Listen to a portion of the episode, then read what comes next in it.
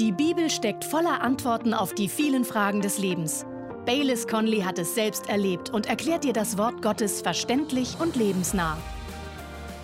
Wenn Sie eine Bibel dabei haben, schlagen Sie bitte 1. Mose 15 auf. Und ich möchte ein wenig den Hintergrund erklären, bevor wir den Text lesen. Wir werden einem Mann namens Abraham begegnen.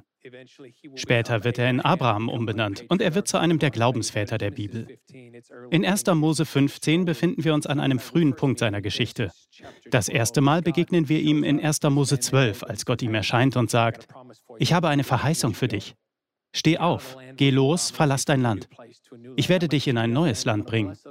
Dieses Land werde ich dir schenken. Ich werde alle segnen, die dich segnen, und verfluchen, die dich verfluchen. Ich werde dir eine große Nachkommenschaft schenken und ein großes Volk von dir hervorgehen lassen. Und Abraham glaubt Gott und handelt daraufhin. Das finde ich wunderbar. Er steht auf und beginnt auf diese verheißene Zukunft zuzugehen. Über die nächsten Kapitel sehen wir, wie sich sein Weg entfaltet. Und wir sehen das Auf und Ab seines Lebens im Glauben. In 1. Mose 12 bis 15 passiert eine ganze Menge. Auf der positiven Seite sehen wir, dass Gott Abraham wirklich segnet. Er schenkt ihm mehr Besitz. Er schützt und rettet Abraham immer wieder. Wir sehen Gottes Gunst über Abraham und seiner Familie. Aber es gibt im Glaubensleben auch Negatives. Abraham erlebt eine Hungersnot. Er wird in einen politischen Skandal mit einem König verwickelt. Er muss eine Menge Drama und Spannung in seiner Familie bewältigen, bis dahin, dass er sich von einigen Familienmitgliedern trennt. An einem Punkt muss er sich sogar auf eine militärische Auseinandersetzung einlassen, um Dinge zurückzubekommen, die ihm und seiner Familie gestohlen wurden. Aber wenn wir in 1. Mose 15 ankommen, hat Abraham noch immer keine Kinder. Die Verheißung, dass Gott ihm Nachkommen schenken will, hat sich noch nicht erfüllt. Es sind zehn Jahre vergangen, seit Gott die Verheißung das erste Mal gab. Ein ganzes Jahrzehnt, in dem Abraham versucht hatte, durchzuhalten und seinen Glauben zu behalten.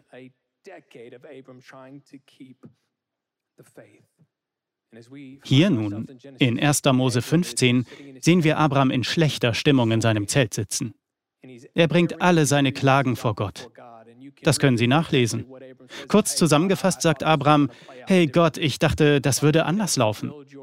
Ich dachte, inzwischen hättest du dein Wort und deine Verheißung schon erfüllt. Aber nun sitze ich hier und habe immer noch keine Kinder und kein eigenes Land. Wenn Sie sich darin wiederfinden, schauen Sie sich an, was Gott als nächstes tut. 1. Mose 15, Vers 5. Gott kommt und er geht zu Abraham ins Zelt. Ich glaube, das steht für unsere begrenzte Perspektive. Manchmal können wir nur das sehen, was direkt vor unserer Nase ist. Manchmal fühlen wir uns in den vier Wänden um uns herum gefangen und haben keinen Blick für die Zukunft. Wir stecken in dem fest, was direkt vor uns liegt. Wir fühlen uns festgefahren. Vielleicht ist in alledem unsere Sicht von Gott und seiner Fähigkeit, sein Wort zu erfüllen, stecken geblieben, eingeengt und begrenzt. Aber wissen Sie, warum ich Gott so liebe? Weil er der Gott ist, der zu uns herunterkommt und das Zelt unseres Lebens betritt. Er besucht uns in unserem begrenzten Blickwinkel, nur um uns daran zu erinnern, wer er ist. 1. Mose 15, Vers 5, ein wunderbarer Vers. Und er führte ihn hinaus und sprach, Blicke doch auf zum Himmel und zähle die Sterne, wenn du sie zählen kannst. Und er sprach zu ihm, so zahlreich wird deine Nachkommenschaft sein. Gott erneuert sein Versprechen an Abraham. Genauso in 1. Mose 15, Vers 6. Und er glaubte dem Herrn. Und er rechnete es ihm als Gerechtigkeit an. Gott holt Abraham aus seinem begrenzten Blickwinkel heraus, holt ihn aus dem Zelt und erneuert seine Verheißung. Gott erinnert Abraham daran, dass er allmächtig ist und dass er durch und durch gut ist.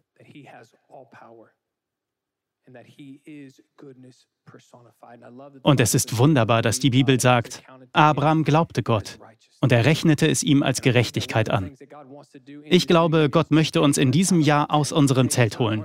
Er will uns aus unserem begrenzten Blickwinkel herausholen und uns ganz neu seine Güte, Gnade, Barmherzigkeit und Freundlichkeit zeigen. Doch um das zu erkennen und um Gottes Macht und Verheißung erleben zu können, ist auch ein Beitrag von uns nötig. Das soll heute der Schwerpunkt meiner Predigt sein. Schauen Sie sich bitte die nächsten Verse an. 1. Mose 15, Vers 7 bis 8.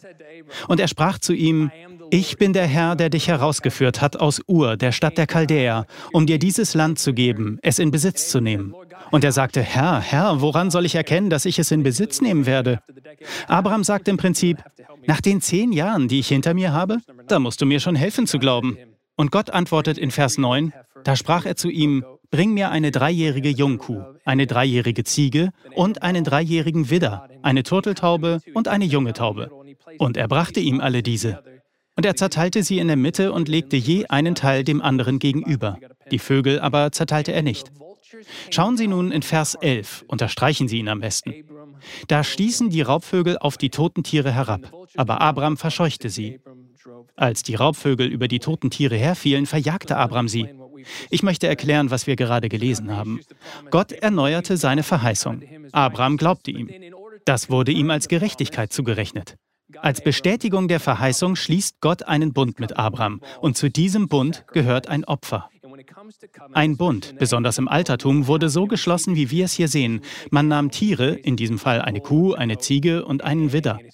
Diese Tiere wurden zweigeteilt und die beiden Hälften wurden jeweils einander gegenübergelegt. Dann gingen beide Bundesparteien zwischen den Tieren hindurch. Damit sagte man symbolisch, mir soll geschehen, was mit diesen Tieren geschehen ist, wenn ich meinen Teil der Abmachung nicht einhalte. Abraham bereitete also das Opfer vor. Was er tat, war absolut heilig. Er würde einen Bund mit dem allmächtigen Gott eingehen. Und achten Sie darauf, was dann geschah. Die Bibel sagt, sofort kamen Raubvögel, um das Opfer zu stehlen. Aber dann, Vers 11. Als die Raubvögel kamen, verjagte Abraham sie. Das Wort für verjagen im Hebräischen ist ein Wort, das Gewalt ausdrückt. Es bedeutet kämpfen. Es bedeutet wiederholt schlagen. Abraham schlug die Raubvögel in die Flucht. Keine Angst, ich will auf etwas Bestimmtes hinaus. In der Bibel stehen Raubvögel und unreine Vögel häufig für dämonische Geister und Mächte.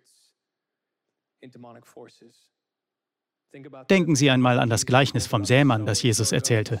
Der Sämann sät die Saat aus und die Samen fallen an verschiedene Stellen. Unter anderem wird ein Teil der Saat von Vögeln gestohlen, von dämonischen Mächten. Hier in 1. Mose 15 wollten sich die Raubvögel das Opfer holen, doch Abraham verjagte sie. Er ließ nicht zu, dass sie das Opfer raubten. Und genauso soll es bei uns sein. Deshalb auch das Thema der heutigen Predigt, das Gott mir aufs Herz gelegt hat. Steh auf gegen falsche Kompromisse. Ich habe den Eindruck, der Feind attackiert manchmal heilige Dinge. Und es ist höchste Zeit, dass wir als Christen dagegen aufstehen. Wenn Sie erlauben, möchte ich über konkrete Opfer sprechen, für die wir aufstehen müssen, um die wir ringen müssen, wenn wir erleben wollen, wie Gottes Verheißungen wahr werden. Das erste Opfer ist das wichtigste und heiligste aller Opfer. Wir müssen aufstehen und uns zur Wehr setzen, wenn es um das Opfer Jesu Christi geht. Dies ist, wie gesagt, das heiligste Opfer überhaupt, aber auch das, was am meisten unter Beschuss steht. Warum? Weil Christus als gekreuzigter der Kern und die Summe unseres Glaubens ist. Wenn der Feind uns das Opfer und die Auferstehung Jesu aus dem Herzen stehlen kann, haben wir nichts. Nehmt mir das Leben, nehmt mir alles weg, aber lasst mir das Kreuz und die Auferstehung, denn ohne sie ist mein Glauben vergeblich. Es ist das Opfer Jesu, das uns von unserer Sünde reinigt. Das Opfer Jesu reinigt uns von unserem schuldigen Gewissen. Das Opfer Jesu gibt uns eine neue Stellung, die richtige Stellung vor Gott. Es bringt uns die Rettung. Hören Sie, was der Hebräerbrief über das Opfer Jesu sagt. Hebräer 9, Vers 26 bis 28. Er ist offenbar geworden, um durch sein Opfer die Sünde aufzuheben. Und wie es den Menschen bestimmt ist, einmal zu sterben, danach aber das Gericht. So wird auch der Christus, nachdem er einmal geopfert worden ist, um vieler Sünden zu tragen, zum zweiten Male ohne Beziehung zur Sünde denen zum Heil erscheinen, die ihn erwarten. Es ist wichtig, dass Sie verstehen, warum das Opfer Jesu so wichtig ist. Es ist unser Alles. Und wenn es weggenommen wird, haben wir keinen Bund mit Gott, keine ewige Hoffnung und wir sind tot in unseren Sünden. Wenn der Feind uns das Opfer Jesu aus dem Herz stehlen kann, hat er alles. Wir können also davon ausgehen, dass er es versuchen wird. Und zu diesem Zweck wird er den Raubvogel der Verfolgung schicken. Wir dürfen uns als Christen nicht täuschen lassen. Es wird Verfolgung kommen. Wenn wir ehrlich sind, ist sie in vielerlei Hinsicht schon da. Deswegen müssen wir als Christen bereit sein, aufzustehen. Jesus nachzufolgen schirmt uns nicht von Problemen ab. Es heißt nicht, dass ein perfektes, sündloses, einfaches Leben vor uns liegt. Wenn überhaupt, bedeutet Jesus nachzufolgen das Gegenteil. Ich werde wegen meines Glaubens Verfolgung erleben. Das ist kein beliebtes Predigtthema, aber es ist die Wahrheit. Und falls Sie etwas anderes gehört haben, tut es mir leid, dass man Sie belogen hat. Jesus selbst erklärte in Johannes 16, Vers 33, In mir habt ihr Frieden. Aber solange ihr auf diesem Planeten seid und Luft atmet, werdet ihr Probleme haben. Ihr werdet Anfechtungen und Widrigkeiten erleben. Es wird nicht immer alles glatt laufen. Man wird euch verfolgen. Doch Jesus endet mit der Hoffnung. Er sagt, habt Hoffnung, seid guten Mutes, ich habe die Welt überwunden. Jesus nachzufolgen bedeutet, dass wir für unseren Glauben verfolgt werden. Täuschen Sie sich nicht. Jesus nachzufolgen erfordert Mut. Wir brauchen Mut, um für den Glauben und die Wahrheit einzustehen. Ganz ohne Übertreibung, wir als Christen befinden uns in einem Kampf und die feindlichen Mächte versuchen, uns zu Fall zu bringen. Wir haben nicht mit Fleisch und Blut zu kämpfen. Nicht Menschen sind der Feind, sondern die Täuschung. Es sind dämonische Mächte am Werk, die versuchen, unseren Glauben zu rauben und zu zerstören. Sie wollen mit aller Kraft die Gemeinde Jesu vernichten. Seien Sie bereit, aufzustehen und für den Glauben einzutreten. Und wenn Sie nicht in der Wahrheit von Gottes Wort verwurzelt und gegründet sind, seien Sie nicht überrascht, wenn die Verfolgung wie ein Raubvogel über Sie herfällt. Seien Sie nicht überrascht, wenn Sie vom Glauben abkommen, abgleiten und sich distanzieren. Wie können wir uns also gegen Verfolgung zur Wehr setzen? Wir brauchen Kraft aber keine irdische Kraft, keine menschliche Kraft. Wir brauchen eine Kraft, die nur der Heilige Geist uns schenken kann.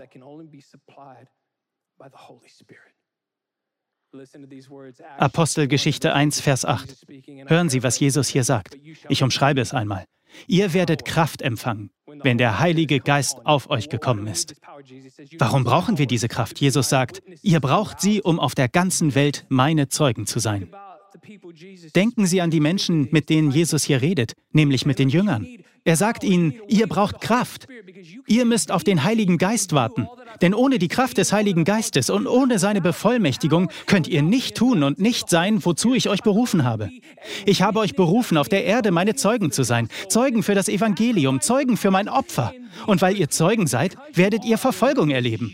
Und wenn ihr euch der Verfolgung entgegenstellen wollt, werdet ihr Kraft brauchen. Ohne die Kraft des Heiligen Geistes werdet ihr nicht die Menschen sein können, die zu sein Gott euch berufen hat. Und wenn wir an die einzelnen Jünger denken, musste jeder von ihnen Verfolgung erleiden. Alle außer einem verloren ihr Leben um Jesu willen.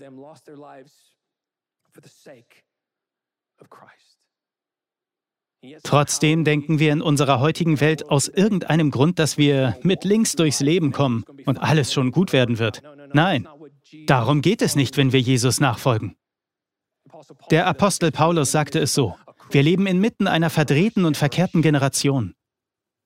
Und inmitten einer verdrehten und verkehrten Generation brauchen wir die Kraft des Heiligen Geistes, um Mut zu finden, um unsere Stimme zu finden. Inmitten der Finsternis brauchen wir die Kraft des Heiligen Geistes, um zu strahlen, um ein Licht zu sein, um Zeugen zu sein.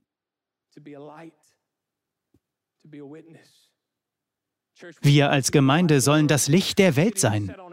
Eine Stadt auf einem Berg kann nicht verborgen bleiben. Man zündet kein Licht an und versteckt es dann. Nein, man stellt es auf einen Leuchter, sodass alle es sehen können. Ich möchte Ihnen eine ehrliche Frage stellen. Wie sieht es mit Ihrem Licht aus? Wie ist es um Ihre Verbindung zum Heiligen Geist bestellt?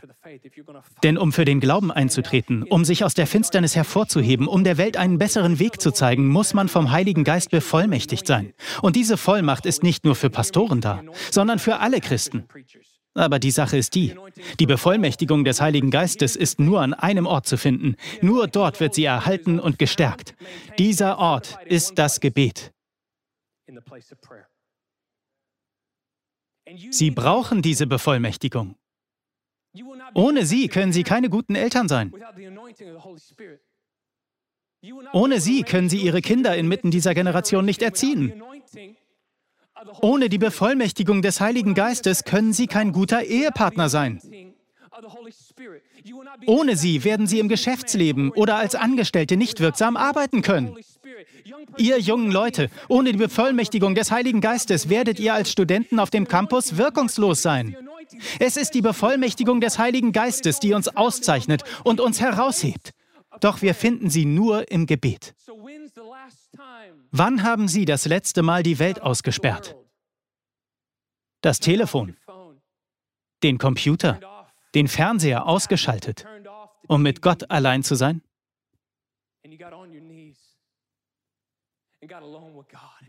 Wann haben Sie das letzte Mal gebetet und gesagt, Heiliger Geist, bitte gib mir Vollmacht für die Aufgabe, die vor mir liegt. Bitte gib mir neue Kraft für diesen Tag, denn ich möchte ein Zeuge für Jesus sein. Wann haben Sie das letzte Mal in Zungen gebetet? Ganz still, auf dem Weg zur Arbeit oder wenn Sie Ihre Kinder von der Schule abgeholt haben. Wann haben Sie sich das letzte Mal Zeit genommen, um im Heiligen Geist zu beten? Liebe Freunde, Sie brauchen die Bevollmächtigung und die Kraft des Heiligen Geistes. Ohne sie wird die Verfolgung sie attackieren wie ein Raubvogel. Wie ist es um ihr Gebetsleben, um ihre Verbindung zum Heiligen Geist bestellt? Der berühmte Prediger Leonard Ravenhill sagte es so, der Christ, der nicht betet, kommt vom Weg ab. Es ist an der Zeit aufzustehen. Wir dürfen uns das Opfer Jesu nicht nehmen lassen. Und wir müssen bereit sein, die Raubvögel der Verfolgung abzuwehren. Das Zweite, wofür wir in diesem Jahr eintreten müssen, ist das Opfer unseres Lebens. Wenn Sie eine Bibel zur Hand haben, schlagen Sie bitte einmal Römer 12 auf. Der Apostel Paulus schreibt hier einen Vers, der sehr bekannt ist. Ich lese ihn trotzdem vor. Römer 12, Vers 1.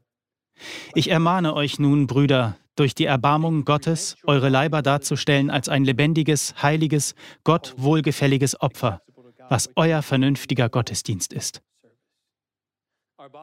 Unser Körper soll ein lebendiges Opfer sein. Mit anderen Worten, wenn wir Jesus Herr nennen, erkennen wir damit an, dass unser Leben nicht mehr uns selbst gehört. Wir sind durch das kostbare Blut Jesu freigekauft. Wir gehören zu ihm. Und nun existieren wir für seine Ziele und zu seiner Ehre. Was ist ein lebendiges Opfer? Dazu fällt mir die Ehe ein. Das ist kein perfektes Beispiel, aber Sie werden verstehen, was ich meine. Als ich zu meiner Frau Ja sagte, sagte ich Nein zu allen anderen. Und damit veränderte sich meine Perspektive. Mein Leben drehte sich nicht mehr um meine egoistischen Wünsche, meine egoistische Natur. Die Beziehung zu meiner Frau kommt jetzt vor all diesen Dingen. Ich stelle ihre Wünsche und Bedürfnisse über meine eigenen, weil meine Hingabe nicht mehr mir gilt, sondern ihr. Genauso ist es, wenn wir in eine Beziehung zu Jesus kommen. Damit ist unser Recht auf ein autonomes Leben gestorben. Unsere Hingabe gehört nun ihm. Es bedeutet, Jesus, ich entscheide mich vor allen anderen für dich. In meinem Leben soll es um deine Art, deine Träume, deine Pläne, deine Ziele gehen. Das bedeutet es, ein lebendiges Opfer zu sein. Jesus, du hast mich voll und ganz. Ich enthalte dir nichts vor. Lassen Sie sich nicht täuschen. Dem Feind unserer Seele würde nichts besser gefallen, als wenn er uns das Opfer unseres Lebens rauben könnte. Warum? Wenn er dieses Opfer bekommt, kann er unseren Einfluss auf dieser Erde rauben. Dann wird man, wie mein Vater immer sagt, zu einem pflegeintensiven Christen mit geringem Wirkungsgrad.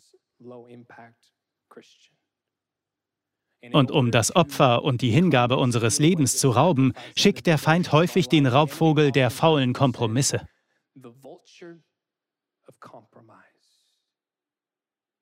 Kompromisse sind etwas Hinterhältiges. Sie beginnen klein, fast unmerklich.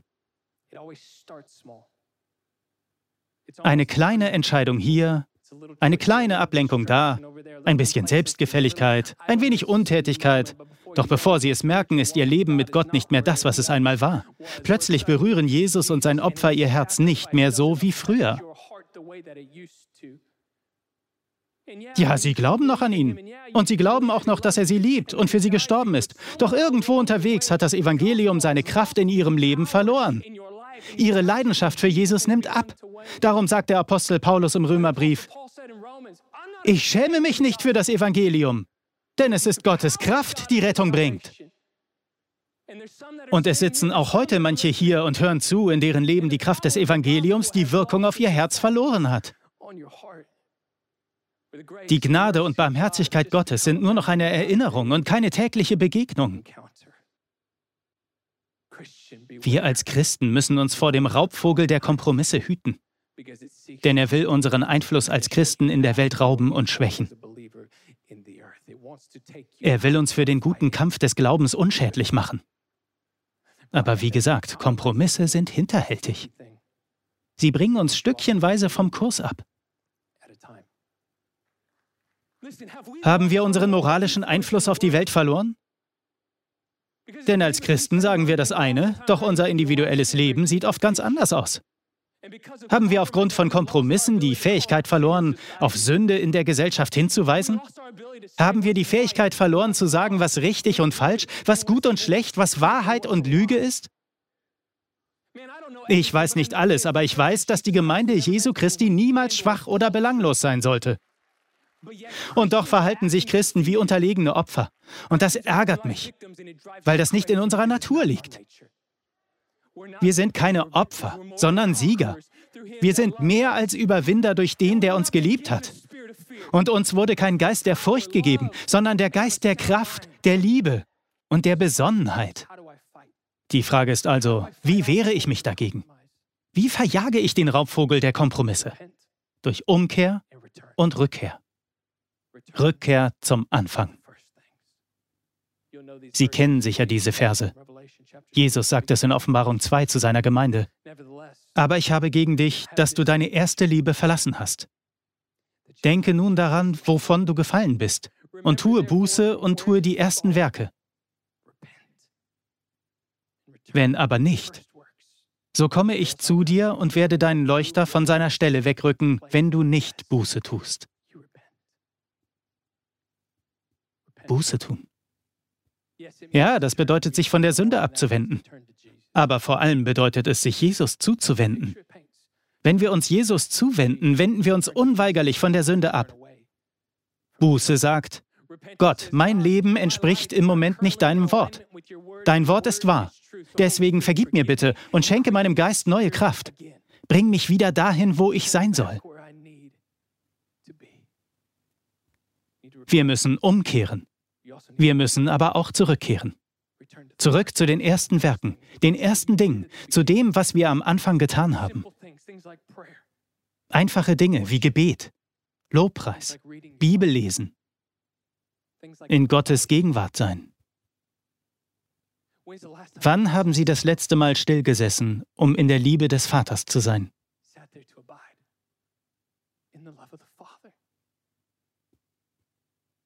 Einfach um nachzudenken und zu sagen, Jesus, ich gehöre dir. Wenn Sie diese ersten Dinge wieder tun, wird Jesus Ihnen auch wieder wichtig werden. Und Sie werden die Kraft finden, sich gegen faule Kompromisse zu wehren. Wir danken dir fürs Zuhören. Weitere Predigten sowie eine tägliche Andacht von Baylis findest du kostenlos auf baylis-conley.de. Gott segne dich.